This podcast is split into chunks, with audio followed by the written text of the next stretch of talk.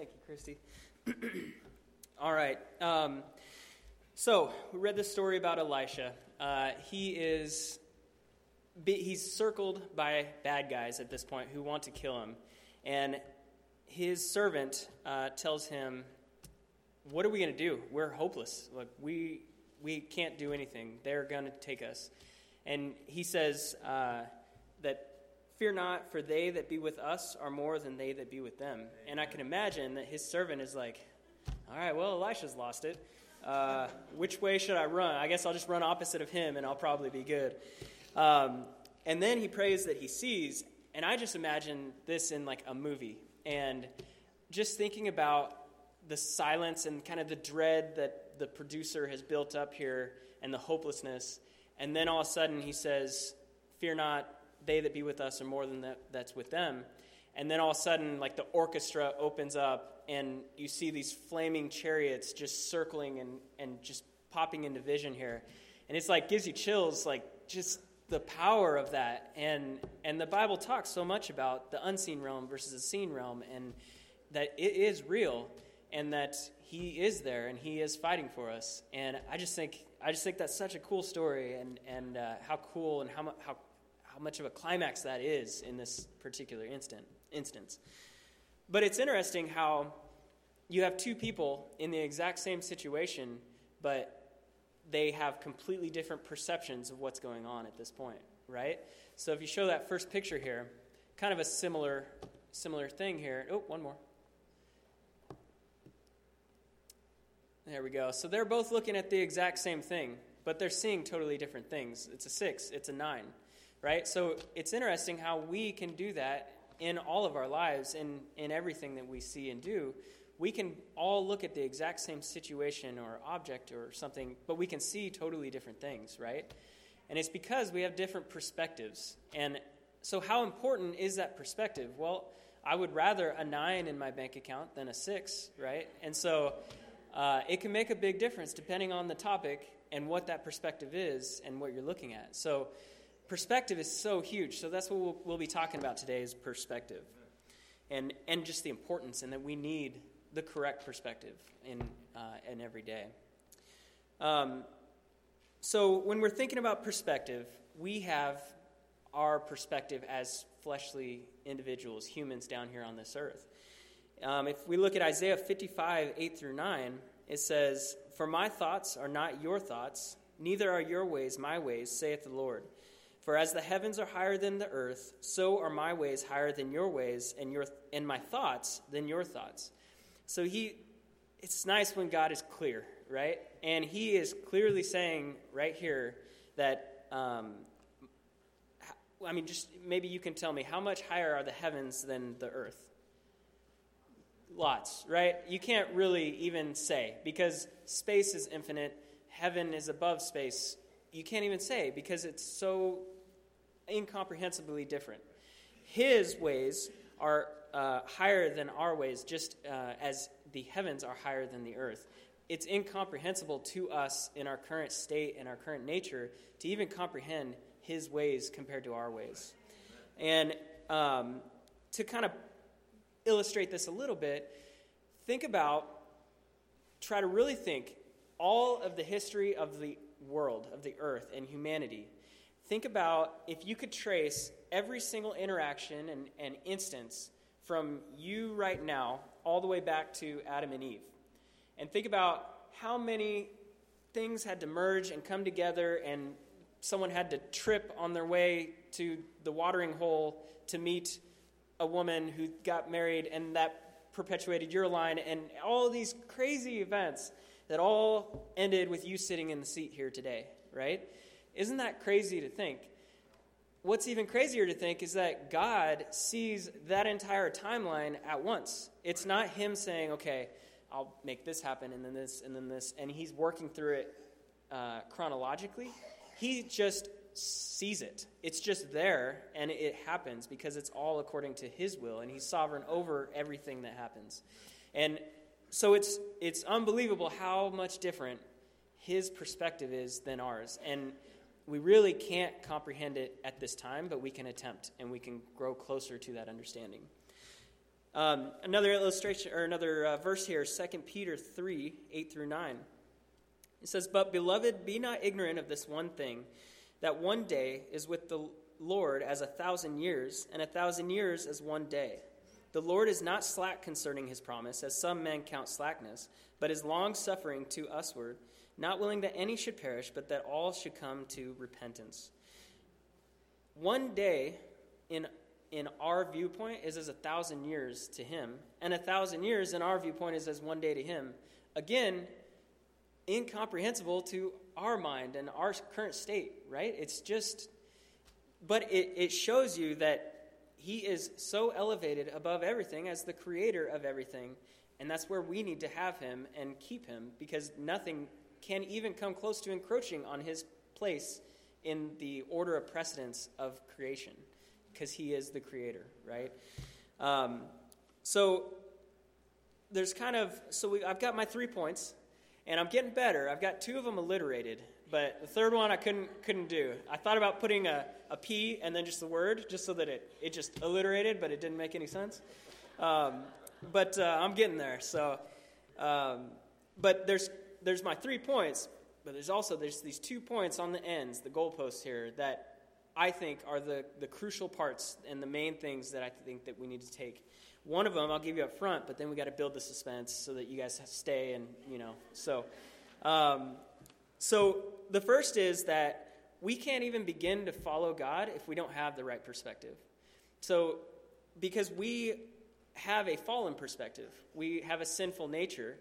Our, we are sinful uh, because of our fall from Adam and Eve. Um, and from that fallen perspective, what, I mean, what do we generally think? We think that we're generally good. Like, well, I'm better than Hitler, right? So, in relation to him, I'm good to go. And I haven't killed anybody and I haven't done all these things. And in general, I'm a pretty good person. Uh, one time I gave to charity and I gave a homeless man some money, so I'm doing pretty good. The problem is, is that God then gave us the law and then that kind of crumbled our whole world and our whole viewpoint of ourselves because, as it turns out, we've all lied and we've all uh, not kept God first in our lives and we've all cheated maybe in our mind and we've all murdered maybe in our mind and um, maybe we haven't always honored our mother and father. But so then all of a sudden it turns out, oh, maybe I'm not quite as good as I thought. It turns out I am a sinner.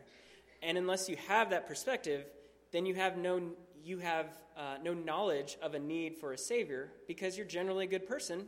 Why would I need a Savior? I'm doing everything right. I'm doing. I'm keep going like I'm going, and I've got this uh, life thing pretty well handled. But then again, we've got two people looking at the same thing, saying completely opposite things. One says, I'm generally good. One says, I'm hopelessly bad and I'm in need of a Savior. And the only hope that I do have is through that Savior who died for my sins.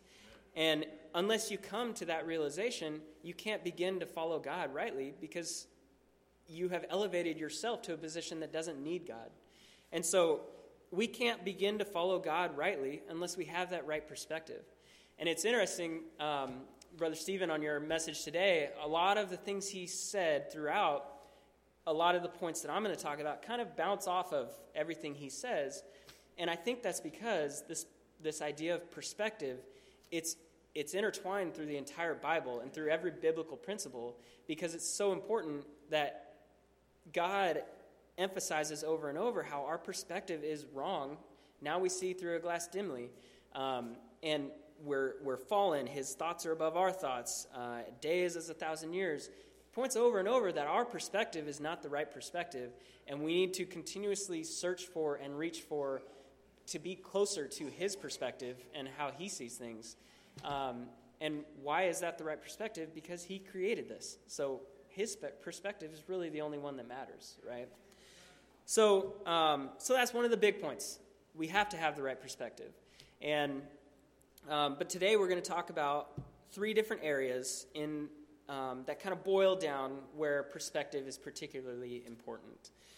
And the first is peaks and valleys. So, this is talking about you know our successes and our failures, um, our trials and tribulations. And um, one of the things I've thought about is I've kind of thought about this idea a lot and and chewed on it and mulled it over.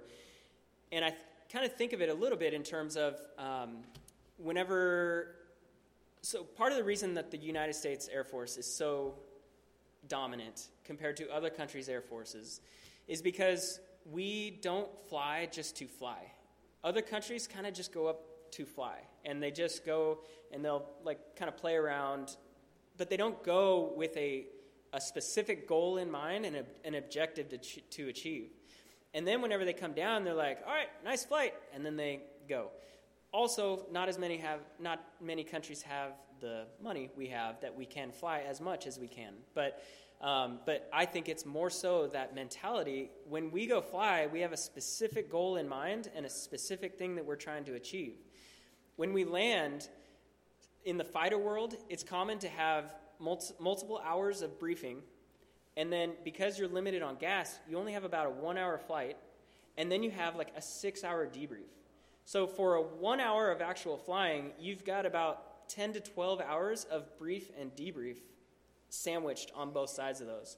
Other countries don't do that. But the thing is, is that we go out in the brief, we determine this is what we're striving to achieve, this is what we're practicing, this is what I want you to do, you to do, you to do, here's what I'm going to do. We establish all the contracts, we go fly it, we come back, we debrief, and then we say, we go in painstaking detail through every little step of the entire flight, and we say, okay, this was our objective, and usually you have three listed out.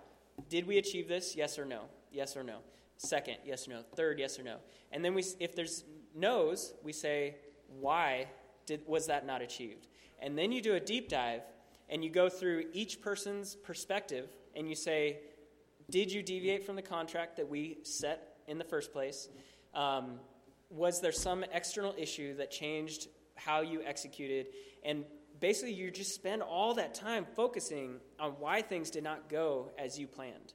And I think that because we have that feedback and that, that deep dive in our debrief on why things didn't go as planned, that's why we can next time go out and learn from our mistakes and we can execute as we should. And over a continual process, we can execute and elevate our execution higher and higher. Other countries don't have that diligence to, to go through that, that process because it is pretty painful. I mean, I don't, I'm not a fan of talking and one hour of flying, right? 12 hours talking, one hour flying, it's not a good ratio. So, um, but in the same thing, in the same way in our Christian life, uh, it's a lot harder to be strong in your faith and to stay faithful to the Lord in your valleys if you haven't prepared for that ahead of time. And um, when you're when you're feeling down and uh, things aren't going your way, it's easy to you hear all the time about people saying they're mad at God and they walk away from God because how could He let this happen? Well what I would say is that in your successes, in your high times, or even even the plateaus, that's where you need to focus most on the low points because you need to be prepared in that time for the low points. That's why people stockpile food and everything in preparation for winter if in certain areas of the world. Um, it's the same thing for us. We need to spiritually stockpile in our success in our peaks so that we can handle those valleys as we go through them and as those uh, those persecutions or, or those hardships come toward us, we have to be ready for it. You're not going to be ready for it unless you're prepared for it. So, um, if we look at successes specifically in James 1 16 through 17, says, Do not err, my beloved brethren. Every good gift and every perfect gift is from above, and cometh down from the Father of lights, with whom is no variableness, neither shadow of turning. What this is saying is that no matter what we get, all of our successes, gifts, blessings, none of it's because of us. It's all from God. He's the only he's the source of everything good in our lives. And we need to keep that perspective in our successes because if we allow us to or if we allow ourselves to start thinking that we have achieved this on our own merit, anything, whether it's our possessions or our uh, achievements at work or any of that, now we're starting to elevate ourselves and our own ability and trusting in our own um, talents to get us to where we need to go when it says here that every good gift and ev- or every good gift and every perfect gift is from above and cometh down from the Father of lights. He is the source of everything good from us, not us. So um, we have to keep that right perspective in our successes. At the same time, in our failures, uh, 2 Corinthians 1 3 through 4 says, Blessed be God, even the Father of our Lord Jesus Christ, the Father of mercies and the God of all comfort who comforteth, comforteth us in all our tribulation, that we might be able to comfort them which are in any trouble, by the comfort wherewith we ourselves are comforted by God. So, here in our failures or our low times, um, t- it says that God is the God of all comfort and comforted, comforteth us in all our tribulation. So, that's for, right there we can stop and say that's comforting to know that He comforts us, right? That He's with us in those hard times. But then it goes even farther.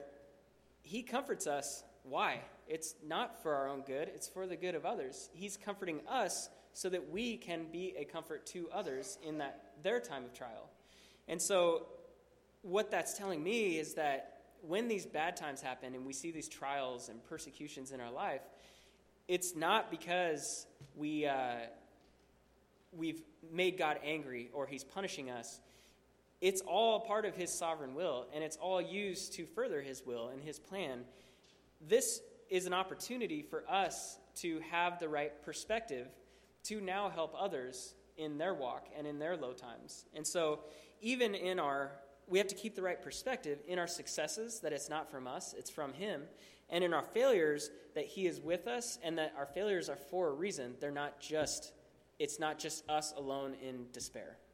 Um, and so, keeping that right perspective keeps our faith strong and keeps our walk uh, continuing forward and our, and our growth continuing. It's crazy. I think, I think about through my life, I've had so many times where something happens and I think I'm really upset with the outcome. And I think I've failed. And I, maybe I had a goal and I didn't quite reach that. And I'm upset that it didn't happen. But I've been proven over and over and over so many times through these perceived failures that when I look back on them a few years later, all of a sudden I say, wow, I'm so glad that things turned out like that. Because no matter how things did turn out, are so much better than what I could have imagined them doing with what I wanted in that instance. So, just to give you an example, whenever we um, went through pilot training, at the end, you you get you go to assignment night. And so I had gone. So you start out in one aircraft, and then you split. And the usually the usually the top of the class will go to the fighter bomber track, and then uh, the rest of the class will go to the cargo tanker track. And so I went to the fighter track, and I was like, okay, I want to I want to fly fighter jets. I want to I want to dogfight. I want to do the Top Gun thing. And um, so that's what I was shooting for. Well, at that time, fighters were so rare that you had to be not only good and top of your class, you had to be lucky too, because they weren't giving these out hardly at all in this particular time, and it kind of goes in waves. And so, so I went, went up to my assignment night, and it's my turn, and then they hit the slide behind me, and then I look back, and it says uh, special ops, and it was the picture of the airplane I flew, and I was like, you know, I, I feigned happiness. I was like, oh, all right, yeah, you know. But really, I, inside, I was like, oh, I wanted a fighter, you know, that's what I wanted to do. And so I go forward, and, and I really didn't even know what that aircraft did, that special ops plane. I was like, okay, well, hopefully it'll be cool. So fast forward, I go to my first deployment in Africa, and uh, one of my first missions, there was a dirt strip in the middle of Sahara that we weren't allowed to go to, that our commander said, no, it's too dangerous, you can't go there. And we were all, as a pilots, like, you sure we can't go there? Like, let's try it. Let's just see what happens, you know? And well, as it turned out, they kept asking us, we need to go here, we need to go. And so finally, our commander said, okay, all right, we're going to go, but this is what this is how we're going to do it. We're going to mitigate risks this way. So I, I'm going. I get uh, I get assigned on this particular mission. Uh, there's a, it's called anti-aircraft artillery. It's called AAA. and it's basically a big gun that shoots airplanes. And there was a site of that big gun uh, near the airfield we were going to, but Intel, uh, Intel never knows anything. Uh, they didn't know. They didn't know for sure if it worked, and if it worked, they didn't know for sure if the people who had it knew how to use it. But they knew it was there. So we're like, okay, well, let's roll the dice and see what happens. So we're flying in, and the way it was set up is there's like an airfield here, and there's a village here, and it's literally as you're flying up to it, it looks like just the desert. You don't, there's no runway. It's all dirt, sand that you're landing on. As you get closer, you see that there's some half-buried tires that are painted white, and the tires painted are marking the runway, the runway that we have. And it was so cool because we have certain ways to get in and out of airfields depending on the threat that we have whether it's the, um, the anti aircraft artillery or rocket propelled grenades or guns, machine guns, handguns, that kind of thing. So we're going in, we do a um, tactical ingress, and so we're at 28,000 feet. We go idle, put the gear down, we go 45 degrees nose low, and we're within like two knots of maxing out our aircraft. And then we level off at 500 feet, land in the dirt strip, pull off, we call down, they push out a perimeter to get the bad guys away from us. We keep the engine running, kick everybody and everything off. I shut the door, we get back in, and keep in mind there's that village here. We can't land coming in over the village because they've got the rocket propelled grenades and everything. We also can't take off over the village because they've got the same thing still. So we have to land coming in this way, and then we have to go down here and take off going this way. And so we kick everyone off, we get back in the plane, we take off, and then we have a, a special departure that we do where it keeps us uh, safe as long as possible from the guns and everything. And we do that, and then we're up at altitude headed back. And I was sitting there, I was like, man, that was awesome. And I, it, this is one of those kind of foundational moments for me, strangely enough, I think, in Christianity, in my walk because my mind immediately snapped to that drop. And I, and I was thinking, thank you, God, for you being in charge and giving me this, where I'm doing exactly what I trained to do for the reason that I trained to do it. I get to be with these special operations teams and see exactly the results of my, my labor and my effort in real time, and then uh, and, and and I get to see all this and be involved and down there where the, the action is. Versus the fighter community, especially at that time, they just trained because there's no other military that wants to fight our military because they're that good, right? In the air, dogfighting and everything. So the fighters, they just train. They, and I think I would get real frustrated with just training and not doing what you're trained to do, right? So, uh, and I just what it drove and solidified to me is that God's plan is so much better than our plan. And I could have never planned that, but He knew where I should be and what was best for me. And man, so that's a long story to say. That has happened over and over to me, where I think it's a failure, and I look back on it thinking it's one of the greatest successes that I've had. And, and not that I've had, but that He has given me. And um, so. Um, well, now I lost it. Oh, even though I've had so many times where that has happened, I still, whenever I approach a perceived failure, I get frustrated that I'm not succeeding.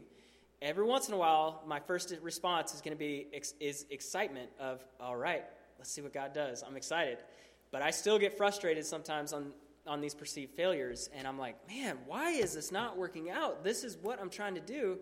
And I still have to, even after seeing this over and over, I don't know if this sounds familiar to maybe Israelites or anything, but I see this over and over, and I still have to tell myself, no, he knows way better than I do. I got to just submit and let his plan follow through.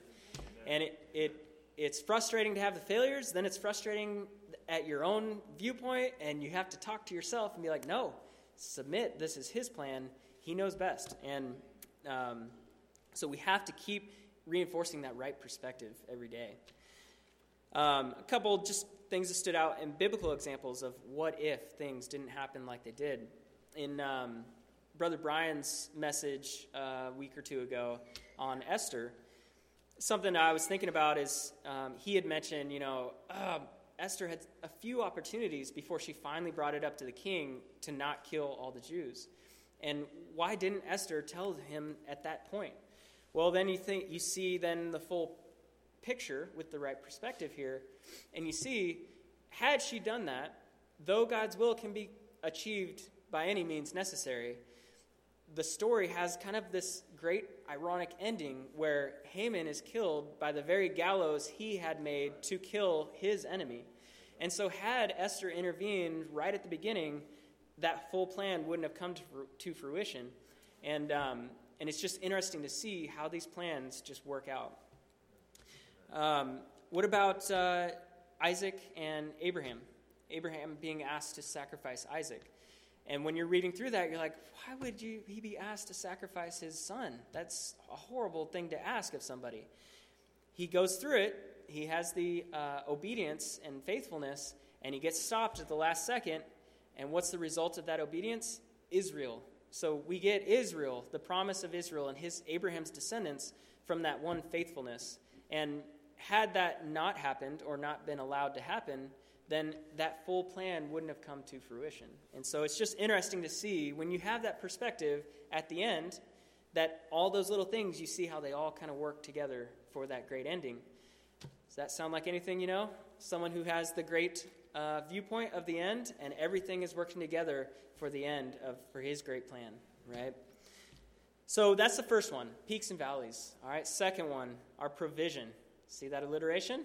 we're on a good track so far, and then it's going to fall off the rails here in a second. But um, so our provision, having the right perspective in that provision, whether it's our finances or our time or our talents, um, we go back to this kind of idea that nothing is ours. And there's a, a few verses here um, to go through that kind of drives home this point. So 1 Timothy 6, 6 through 8. It says, But godliness with contentment is great gain. For we brought nothing into this world, and it is certain we can carry nothing out. And having food and raiment, let us therewith be content. So he's saying here, nothing's ours. We brought nothing in. We're taking nothing out. Therefore, nothing is ours, because he provides everything that we have while we're here on this earth, and he will be the provider of our everlasting life once we're with him in heaven. Um, 1 Chronicles 29 13 through 14 it says, Now therefore, our God, we thank thee and praise thy glorious name. But who am I? And I think this is a, I like this passage a lot. But who am I, and what is my people, that we should be able to offer so willingly after this sort? For all things come of thee, and of thine own have we given thee. So he's saying, How, how am I even allowed to give to you? Because nothing is mine. This is all yours that you gave to me. So it feels insincere because all I'm doing is giving you back what you already gave me because everything is His. And I think that that drives home that right perspective in that we're not here to gather and to hold and and build our kingdom because none of it is ours. We're just put in charge of resources while we're here that He has given. And to give back, it should be with a joyful heart because it's our only way that we can honor Him with our possessions because it's all his anyway. And so it's the heart that he's looking for because he doesn't care if he gets back what is already his, right? He cares about our heart and that we're doing it with the right motivations. All right? Uh, Psalm 50, uh, verse 10. For every beast of the forest is mine, and the cattle upon a thousand hills. Again, everything is his. Psalm 24, 1. The earth is the Lord's, and the fullness thereof, the world and they that dwell therein. Again, everything is his. Um, so, having that right perspective that nothing is ours in our provision, it's all His. And then one step further, how about our life? Is our life ours? It's not because we're not promised tomorrow. Um, it says in 1 Corinthians 6 19 through 20, it says, What? Know ye not that your body is a temple of the Holy Ghost which is in you, which ye have of God, and ye are not your own? For ye are bought with a price. Therefore glorify God in your body and in your spirit, which are God's. Your body and your spirit are God's because you were bought with a price. And so even your life is not yours. It's only sustained because He allows it to be sustained. And it says very clearly here in Scripture your life and your soul are God's because He purchased you. So, um, having that right perspective, it's all God's. It's nothing is ours, and that can change your whole outlook on on things. All right, the great alliteration break. The third, the third point here, focus. All right, if you want to, it's a silent P, so. it's like, yeah, it's uh, it's like pneumatic, so pneumonia. Um, yeah. yeah, P H O U C S. That's right. Um, all right. So, uh, having the right perspective in our focus. So, just kind of a personal example here. Um, I remember when I went on my first deployment, that same one that I had the revelation of, wow, thank God that I am where I'm at and not where I wanted to be. Um, before the deployment, now I'm young. I've never been on a deployment. I'm going to um, trying to make sure I can say this now. Uh, Africa, I can now. Uh, and he, and, and, I'm going where there are terrorist organizations who are specifically killing Christians in, in all these places. And, um, and that weight kind of hits you, and you have, you have a moment where it kind of all becomes real, and you're like, man, I could die on this deployment and I'm going to an actual threaten, threatening area, and uh, it's possible that I might not come home. And it's kind of sobering having that realization right there.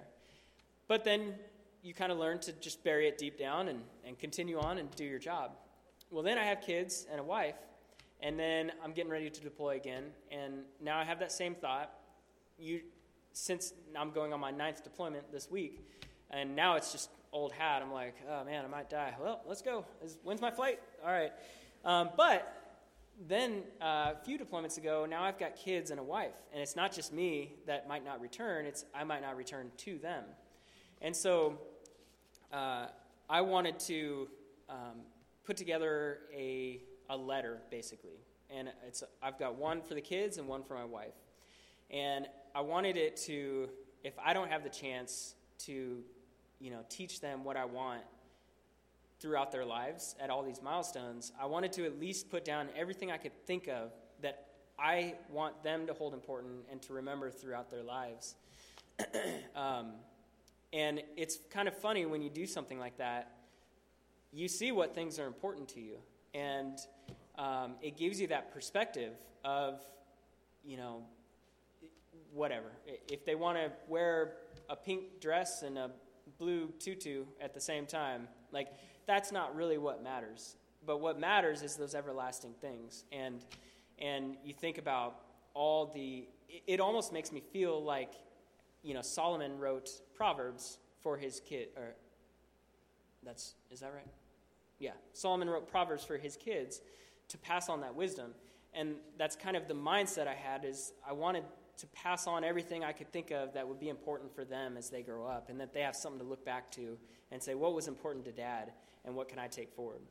And um, so that, that perspective, those kind of instances, instances in life can shift your perspective and show you the things that are important and show you what your focus might need to be.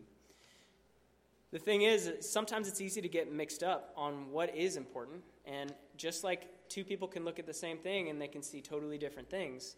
It's the same for us in our perspective, even if we're searching out rightly what we should have.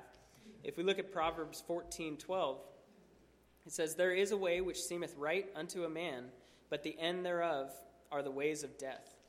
And so there are ways that seem right to us, and so we can be tricked still. And the only way to mitigate and try to avoid these uh, slip ups and pitfalls is to stay in the Bible, to be constantly checking your thinking and your logic against what the Bible says, because the Bible gives you that truth and that right way of thinking. Um, so it's, it's one of those things that you have to guard against, and that just because you think that it's important and you might have plenty of reasons why, you might have that six perspective when you need to have the nine perspective. And um, the only way to try to root out what the right perspective is, is God's word. Um, one of the big emphasis things, and it, again, another thing that I just I think about a lot, and I think it's I think it's a very important concept to to really uh, ponder, is this this concept of eternal versus temporal, the temporary versus uh, forever. In 2 Corinthians 4 17 through 18, it says, For our light affliction, which is but for a moment, worketh for us a far more exceeding and eternal weight of glory while we look not at the things which are seen, but at the things which are not seen. For the things which are seen are temporal or temporary, but the things which are not seen are eternal. So, our light affliction, he's not saying, he's not, he's not breaking out affliction and saying light, heavy, medium. He's saying light affliction. I take that to mean our lives, any affliction we have in our lives. Though we see it on relative terms, he sees it on an eternal scale, on an eternal perspective. And we can see, and, and no doubt, there are some uh, afflictions that are greater than others in this life. But overarching, in the viewpoint from eternity, they are light affliction. And they're but for a moment. And what's the point of them? They work a far more exceeding and eternal weight of glory. So these light afflictions, which we will have no more in eternity, they work to, to give us that perspective of how glorious God is and how bad things can be when He is not uh, the preeminent. Um, not sure how to say this. He is in control of everything, but for a time, He has left the world um, to work uh, within its own devices in, in, a way, if that makes sense overall, he is sovereign overall, but um, these light afflictions work for his glory. And if you think about it, when you're in eternity with him and you look back at this life, how small will this seem at that point? Because this tiny few decades that we have here, in light of an eternity, they will seem like nothing. But the thing that will remain is that we will know that it was not great and horrible and that there was affliction. We will know that it was bad and we'll see how amazing and great things are now, and we will see that that that change, and uh, and that will bring even more glory to Him because He rescued us out of that bad time, and now we're in eternity where we have nothing to fear anymore. And um, so I just think that's uh, that's critical that light affliction is but for a moment, and it works for us a far more exceeding and eternal weight of glory. If we look at Colossians 3 2, it says, Set your affections on things above, not on things of this earth. Again, talking that eternal perspective versus the temporary. James 4 through 14, uh, James 4, 14. Whereas ye know not what shall be on the morrow, for what is your life? It is even a vapor that appeareth for a little time and then vanish away, vanisheth away. That life is so short in comparison to what we have to look forward to um, after this life. And you think about um, anything that you thought was important. I, I don't know. I just first thing that comes to my mind is like projects in high school or college or school. Think about one of those that you were so stressed about, and you were up all night, all nighter for a test or a paper or uh, whatever, and you were so worried and concerned, and oh, I got to get this done. I got to get an A on this. Okay, think about how you felt there, and now think about today. How much does that grade on that paper matter for you today? It probably doesn't matter whatsoever, that one particular grade, right? It's kind of the same thing, is that you remember how bad it was, and you don't want to experience that again, but it, that doesn't matter now for today because it's such a small, insignificant part that's behind me. And um, the one thing that does matter for today is that you are putting your faith in God so that you can experience that eternity with Him and not an eternity in hell.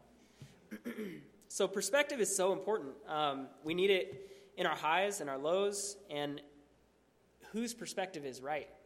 Again, like we said, we can see the same thing and see totally different things. Um, but the right perspective is always God's perspective because He sees all things at all times. And that's and He is in all times at at this time, if that makes sense. He's Amen. running throughout, he's not bound by time and space.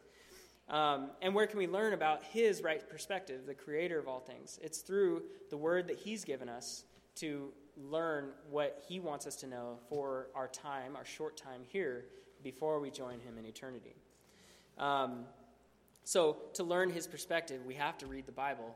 And once we accept him and put our faith in him, we now have the Holy Spirit that can also illuminate ideas and perspectives and keep our keep us moving in the right track and convict us when maybe we have the wrong perspective or we're taking the wrong steps.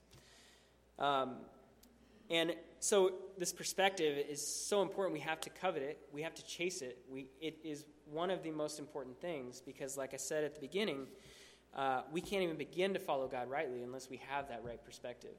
And um, if we go to Proverbs 4 7, it says, Wisdom is the principal thing. Therefore, get wisdom, and with all thy getting, get understanding. Again, I love Proverbs in general, and this verse has always hit me that wisdom is the principal thing. It seems weird because you would think that he would say, uh, Jesus is the principal thing, or God is the principal thing, or the church is the principal thing, or something. I would have thought that that's what he would have put as a principal thing. But he says wisdom is the principal thing. But the thing is, like I said, we can't even begin to follow God rightly unless we have the right perspective. Where does wisdom come from? It comes from God. And wisdom is the principal thing, therefore, get wisdom. And with all that getting, get understanding. What does perspective give you? It gives you understanding. So we get wisdom from God. We might know that it's wise to do this, but we might not know why it's wise to do that through that understanding, that's where you have that change of heart. It's not just a, I'm doing this because I know I have to. It's, I'm doing this because I understand why this is important and why this is right. And so, perspective is that understanding from wisdom that God is giving you. So, I promise you the, the last kind of big point, um, this last foundational thing to the right perspective. And what is the overall right perspective? In Romans 11:36, it says, for of him, and through him, and to him are all things, to whom be the glory forever. Amen. Everything in this earth, in this life, is for him, through him, and to him. He has given us every single thing. And to him, all the glory belongs. Our goal, he has given everything to us, and our goal is to glorify him in all things. And that's that is the right perspective to have. That that's why we're here is to glorify Him. So, all right, let's pray. Dear God, thank you so much for allowing me to, to speak up here, and I pray that uh, I delivered your message rightly and, uh, and that it, it helped at least one person. Um, I thank you so much for our congregation, and um, I pray that, that you continue to work in our hearts and our minds and give us that right perspective through, throughout our days and to convict us if we maybe uh, have a slight skewed view of, of a particular area that you're clear on in Scripture and that we stay in our Bible to really find those points and, uh, and move toward your right perspective, that the Holy Spirit moves within us and, uh, and that we are listening and obeying. God, I pray that our prime goal in our life is to glorify you and, uh, and that we take steps to make that happen all through the week. I pray that you keep us safe through the week and, uh, and every day. And we pray in Jesus' name, amen. If you'll stand, uh, we'll uh, have a moment of invitation if the Lord's um, put something on your heart and you need to deal with it. Uh, we have the altar here.